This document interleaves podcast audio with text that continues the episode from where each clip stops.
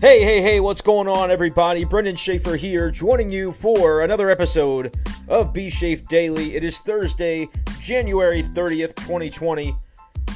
As we sit in the final days of the month of January, approaching February, February means the return of baseball in some form, even if it's not a competitive form. And then March, actually, this year, as was the case last year and in some previous seasons, marks the beginning of the regular baseball season we're getting there, slowly but surely. We're getting there. Um, today, I thought I would go for the show and go back a couple of days.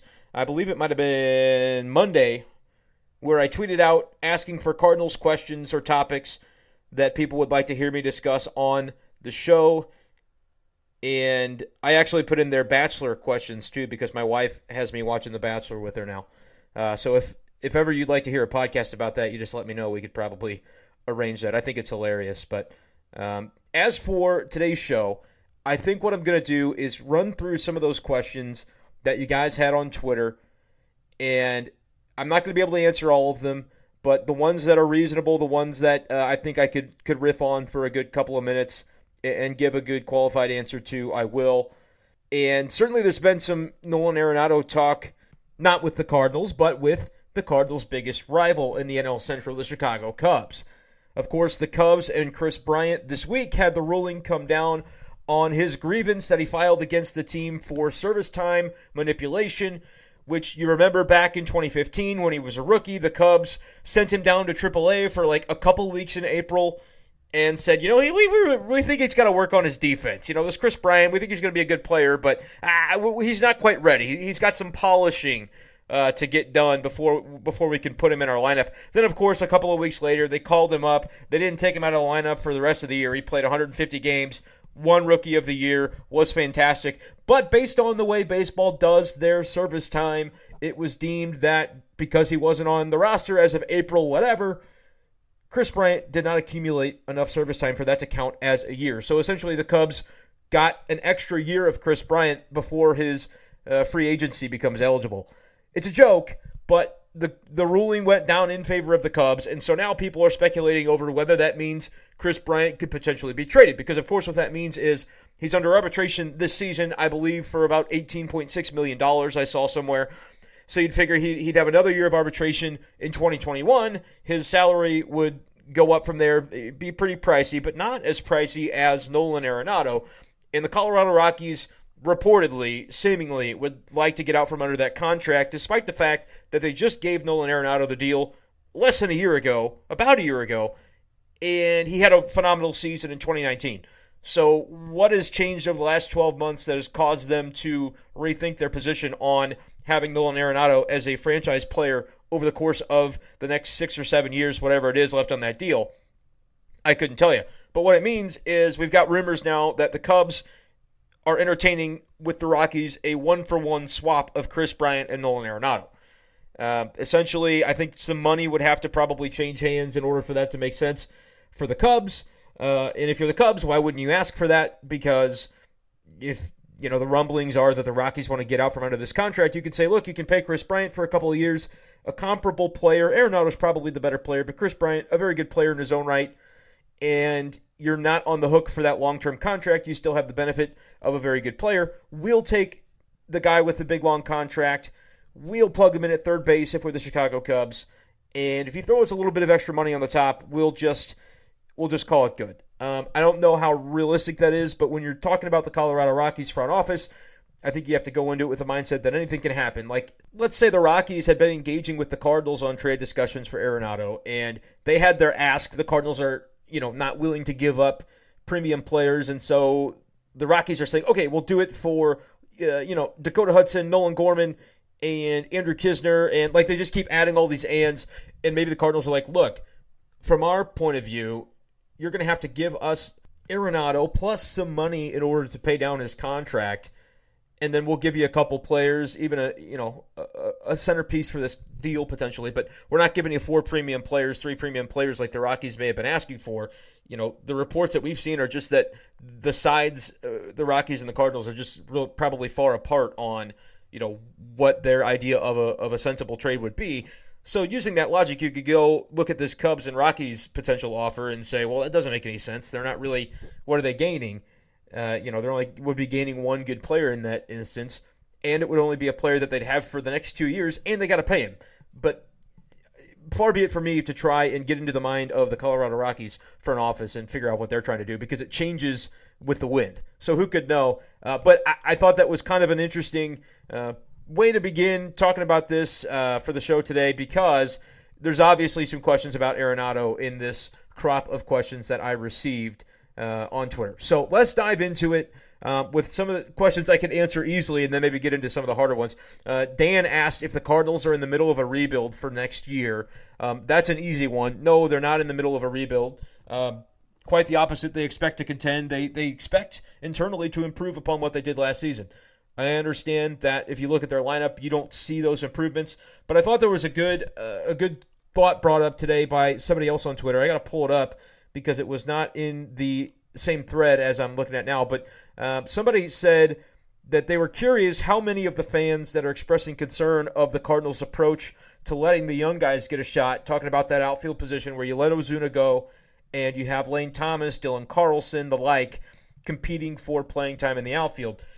How many of those fans that are saying we need a bona fide left fielder, we need a cleanup hitter, were the same people that complained about not finding a spot for a guy like Oscar Mercado after he found success in Cleveland. I don't want to compare these two directly. I'm not saying that the Cardinals couldn't have gone out and traded for Arenado. I'm not saying they couldn't have uh, made a free agent signing of, of somebody like Castellanos. Like, if they had done the deal the Reds did, I'd probably be sitting here telling you, yeah, I think they probably paid a little bit more than they needed to. That's a four year, $64 million contract uh, for a guy that you know may or may not pan out, can't really play defensively, so you're kind of just basing it on his bat. It's a an upgraded Jose Martinez, if you will, you know. But at least they went out and did something. I can respect that.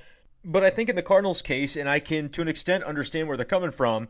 They look at it as saying again how much better of an overall asset to our team is somebody like Marcell Ozuna, is somebody like Castellanos going to be compared to some of these guys that we want to find out what they can do rather than ship them off to Cleveland or Chicago White Sox or whoever and and then find out after that because some of the guys that they still have around, I think the Cardinals have some level of belief in and they'd like to they'd like to be the team that finds out whether or not these guys can play. And so we've seen the Cardinals take different approaches in different off seasons.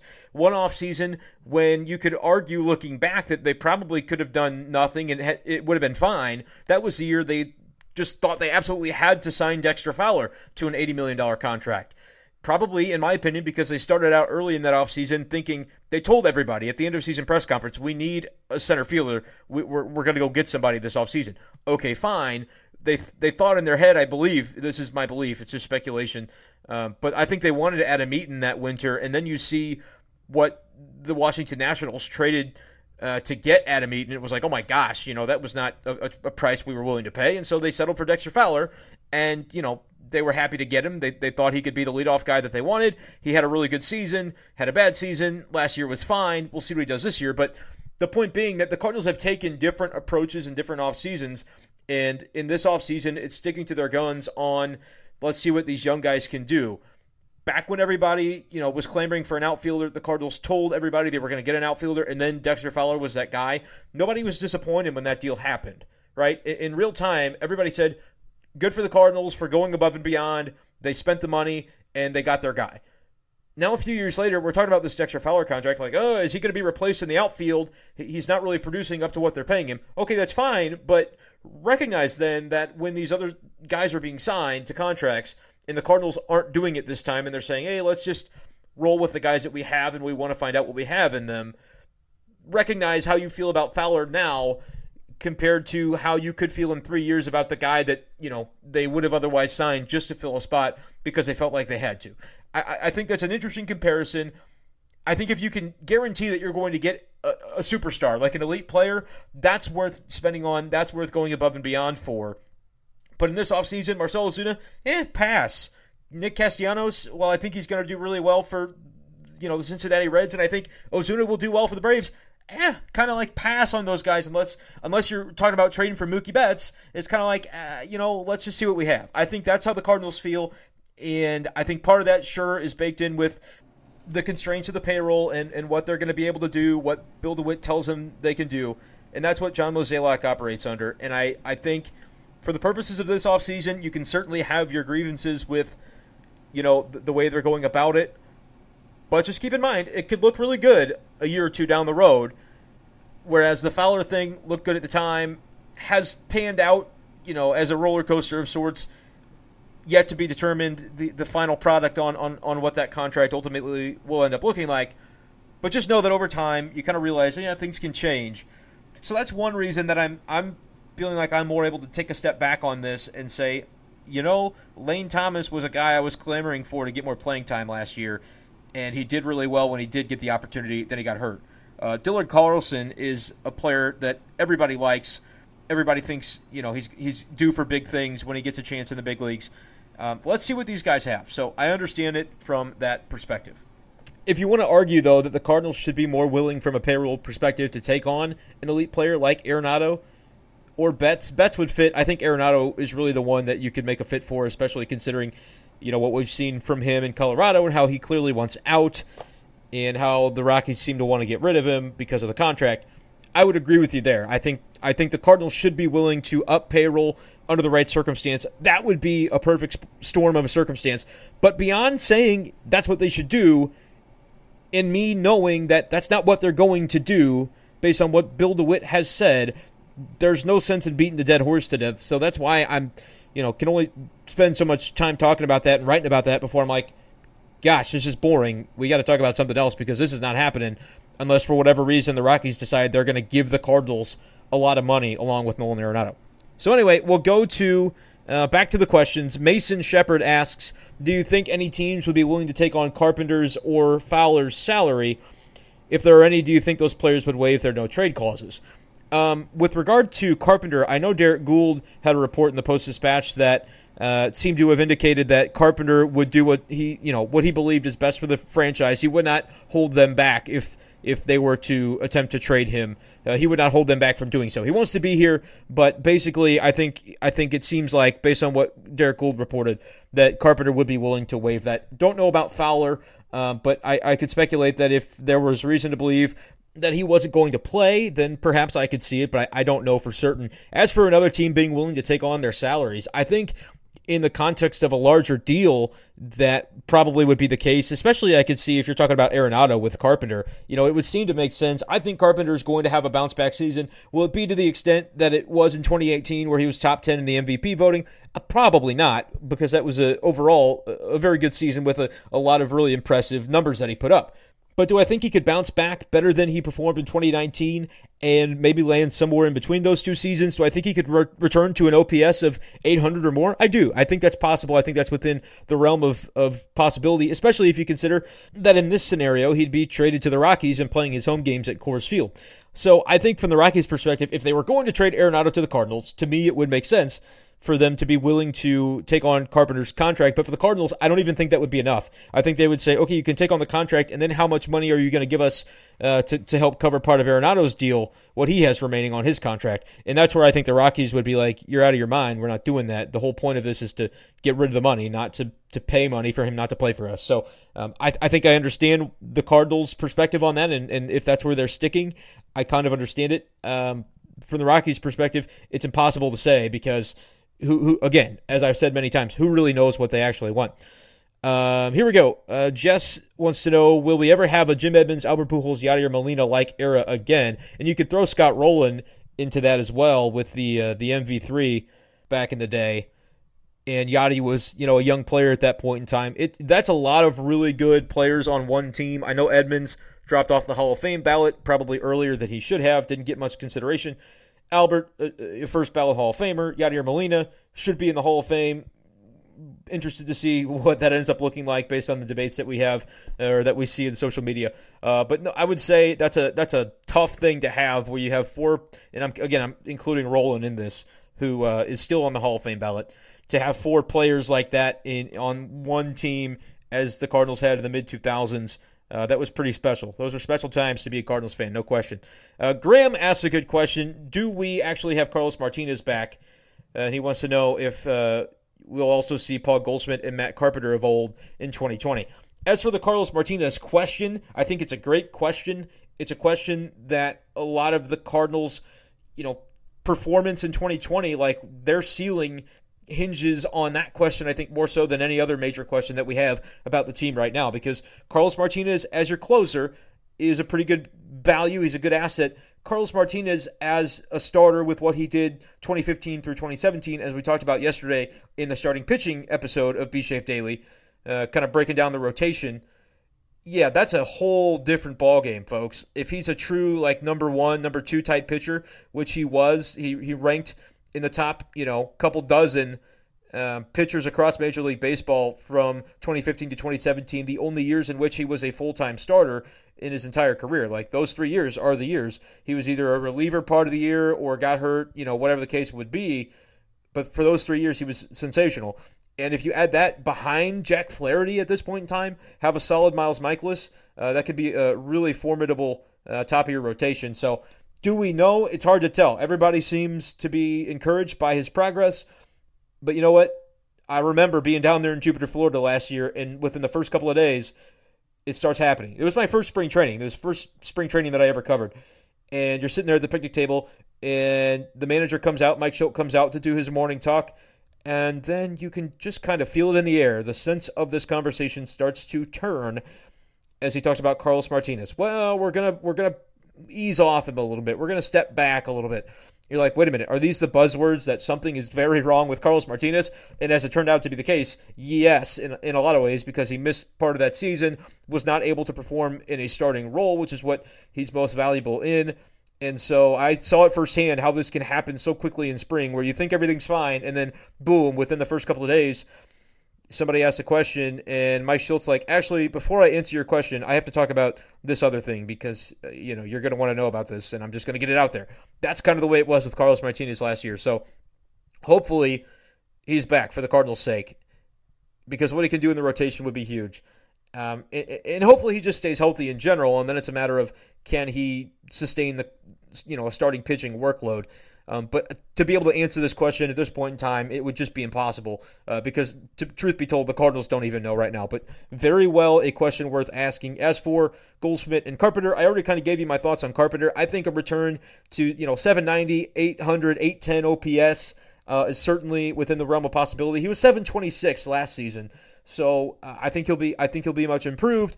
But to expect that he's just going to jump right back to the performance he had in 2018, where his OPS was up near 900. I, I you know, I think it was 893. I'm not expecting that necessarily, uh, but hopefully consistency will be something that returns to his game. And Paul Goldschmidt would say the same thing. His numbers were still pretty good. 820 OPS last season, hit the 30 home run mark. Uh, I believe he did anyway. Yeah, 34 home runs for Paul Goldschmidt last season. Uh, but the batting average at 260, you know, that's certainly un Paul Goldschmidt like when you look at throughout his career. He's been a guy that's been above 290 every year since he entered the league in 2011. He had a 250 average every year after that. 286, 302, 300, 321, 297, 297, 290.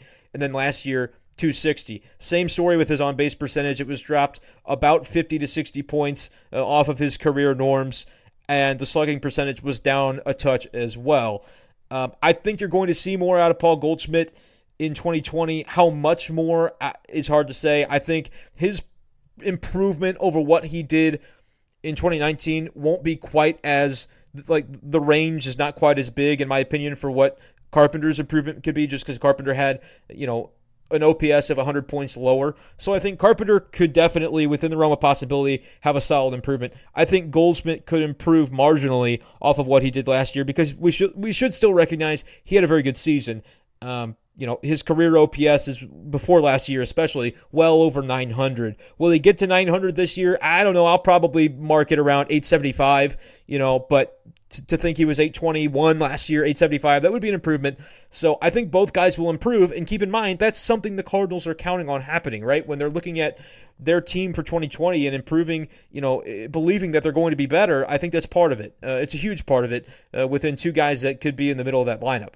Um, more questions here. Somebody asked if we could, Jennifer asked if we could put the Arenado story to bed once and for all. Not going to happen. It's probably not going to happen, but I don't think the story will go to bed until we either get, you know, deep into spring training and start talking about other stuff, or the Rockies actually trade him somewhere else. Um, I feel like it's going to be one or the other before we actually can move on from the story.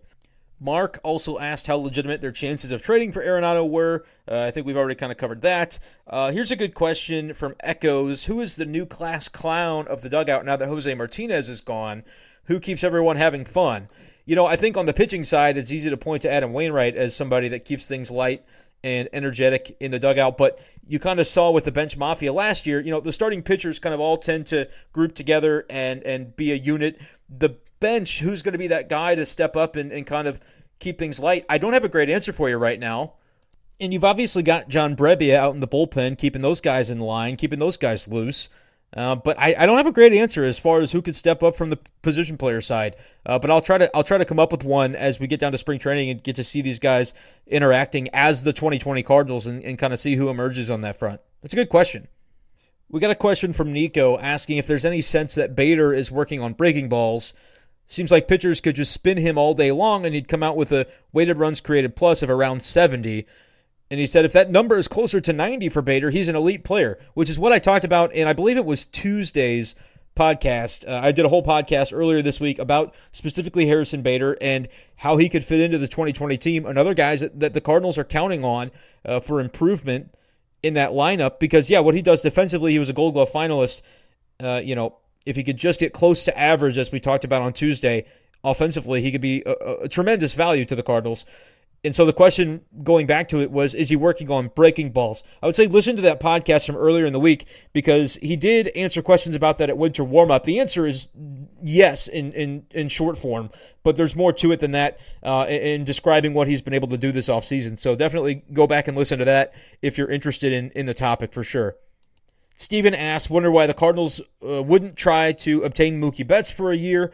Um, understand the question. I think it's going to come down to the same thing with with Arenado asking price, and it's a little bit different in this case because while you know Arenado would be around for a long time, the rub with that is how much you'd have to pay him. With Mookie Betts, it's that you know he would not be around for a long time, or you'd have to pay him. Like we're getting reports uh, that we're seeing on, on social media and things like that that Mookie Betts and the Red Sox are like $100 million apart every time they come to the table uh, talking about a contract extension. Like Betts wanted 12 years and 400 million the report was the Red Sox offered 10 years and 300 million. That's like a 120 million dollar difference. The Cardinals are not the team to swoop in and say, "Yeah, we're gonna we'll pay you that." So that's the reason they they know that if they do trade for him, they'll have to give up premium pieces, and they won't be able to re-sign him based on what we're seeing is his uh, you know preferred area of of salary uh, for for an extension. It just wouldn't happen a good question from Kevin. Any interest in Puig? Haven't heard much about him all winter. Guy has a lot of talent. Could be a good bet behind Goldie for a year or two, especially if the price is right. I totally agree with this. Like if the Cardinals, like my sense seems to be, and I've said this time and time again. So if I'm wrong, I'm out there. I'm on record. I'll I'll just tell you I was wrong. Uh, my sense seems to be the Cardinals are not really looking in that area as far as adding to the outfield bat with a veteran that you're going to pay a few million dollars. But I said, I wrote about it like maybe it was November. It's been a while where I said five free agents that I would pursue if I were the Cardinals. Uh, Jeremy Jeffress was actually on that list. He just signed with the Cubs for eight hundred fifty thousand as kind of a, a, an upside reliever signing. I thought that would have made sense for the Cardinals. Didn't necessarily expect him to do it. But another guy that was on that list when I wrote that article, I have to try to pull that back up for you, was Yasiel Puig. I think he would be a tremendous fit.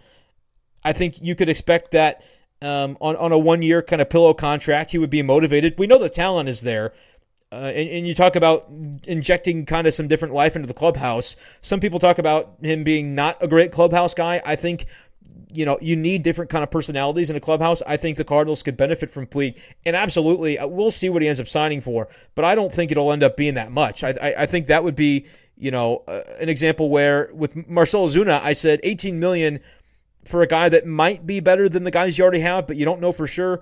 I don't know if that's really the direction you ought to go. With Yasiel Puig, it, it's not going to be 18 million. I don't I don't think there's any way. And so you could end up looking at him if he signs for 2 years and 16 total or 1 year and 8 or 9, you could say that might have been something worth exploring um, at the end of the day. We'll see whether he, you know, ends up signing for something in that neighborhood. But I have thought, yeah, that would be kind of an interesting player for the Cardinals to get. Zero indication that they actually will. Um, do I have interest in Puig for the Cardinals? Yes. Do the Cardinals have interest in Puig no, Kevin, I don't think that they do, um, based on just the way that they've approached this offseason so far.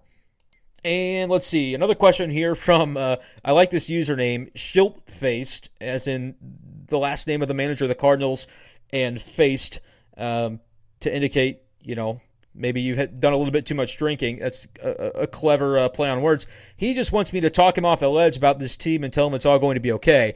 I, I, I don't intend to do that, but I certainly, as I've done, you know, throughout this week and will continue to do as we approach spring training, unless something changes, I feel the Cardinals are in a fine spot. They're not in a world beating, going to enter the year as World Series favorites kind of spot, but I think they're in a position to where I think the expectation certainly should be to win the division. If they don't, there will be questions to ask after the season about why they didn't uh, do more to pursue guys that could have helped them get there right now. You know, that's nine months from now, so there's time still uh, to, to wait and see what that turns into. But um, I, with what I'm doing here, I'm, I'm just trying to give it to you as I see it, and I think the Cardinals are going to be okay.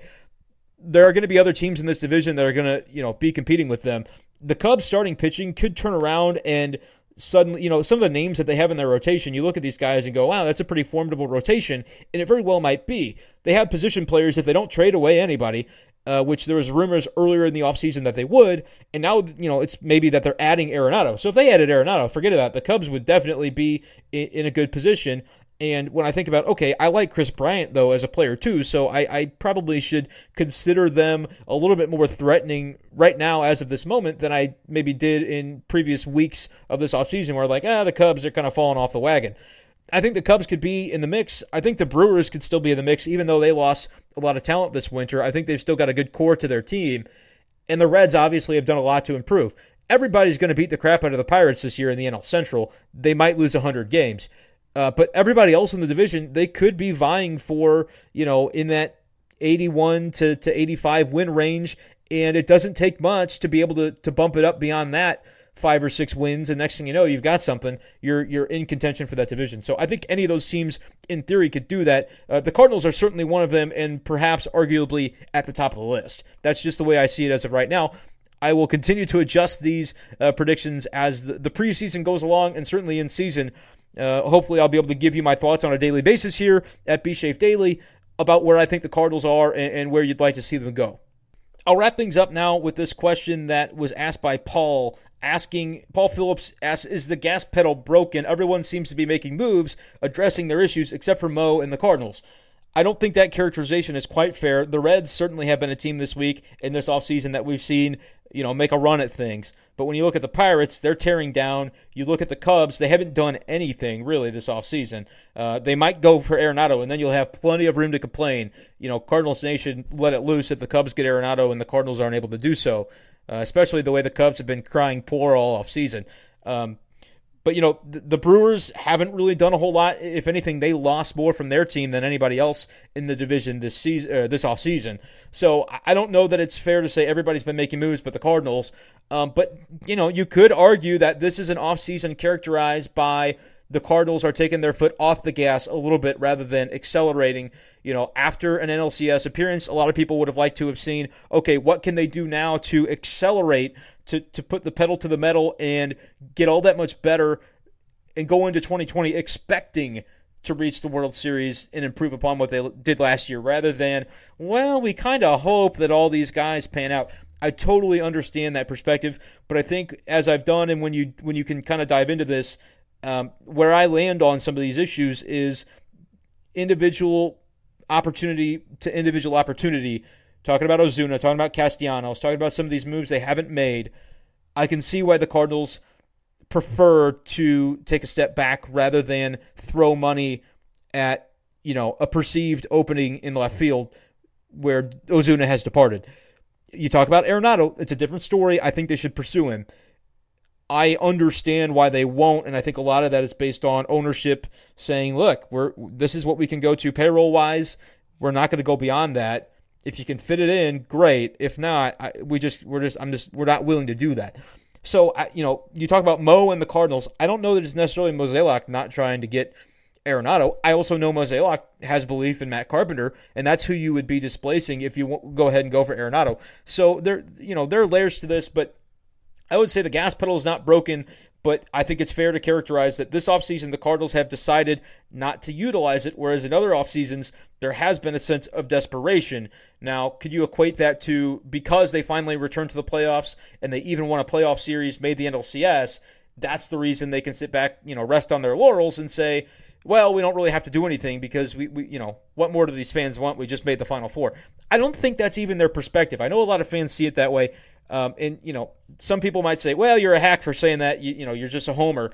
You, are taking the team side." I, that's really, you know, you're definitely welcome to that opinion. But I don't. That's just not the genuine way that I see the card, the way the Cardinals are approaching this offseason.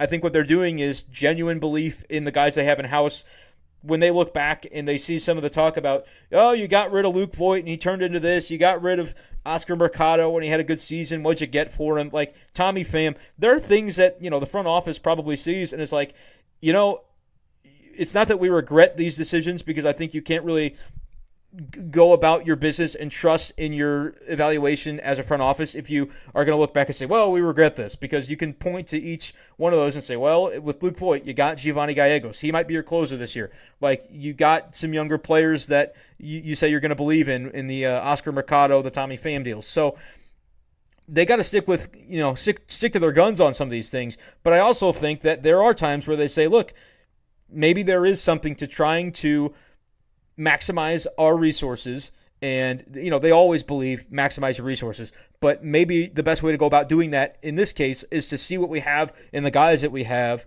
And you know if none of them pan out the 40 man roster is going to look really different in 8 months.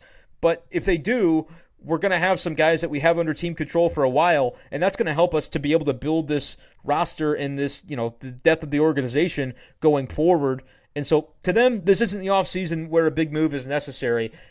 On the field, it will be decided whether or not that's correct.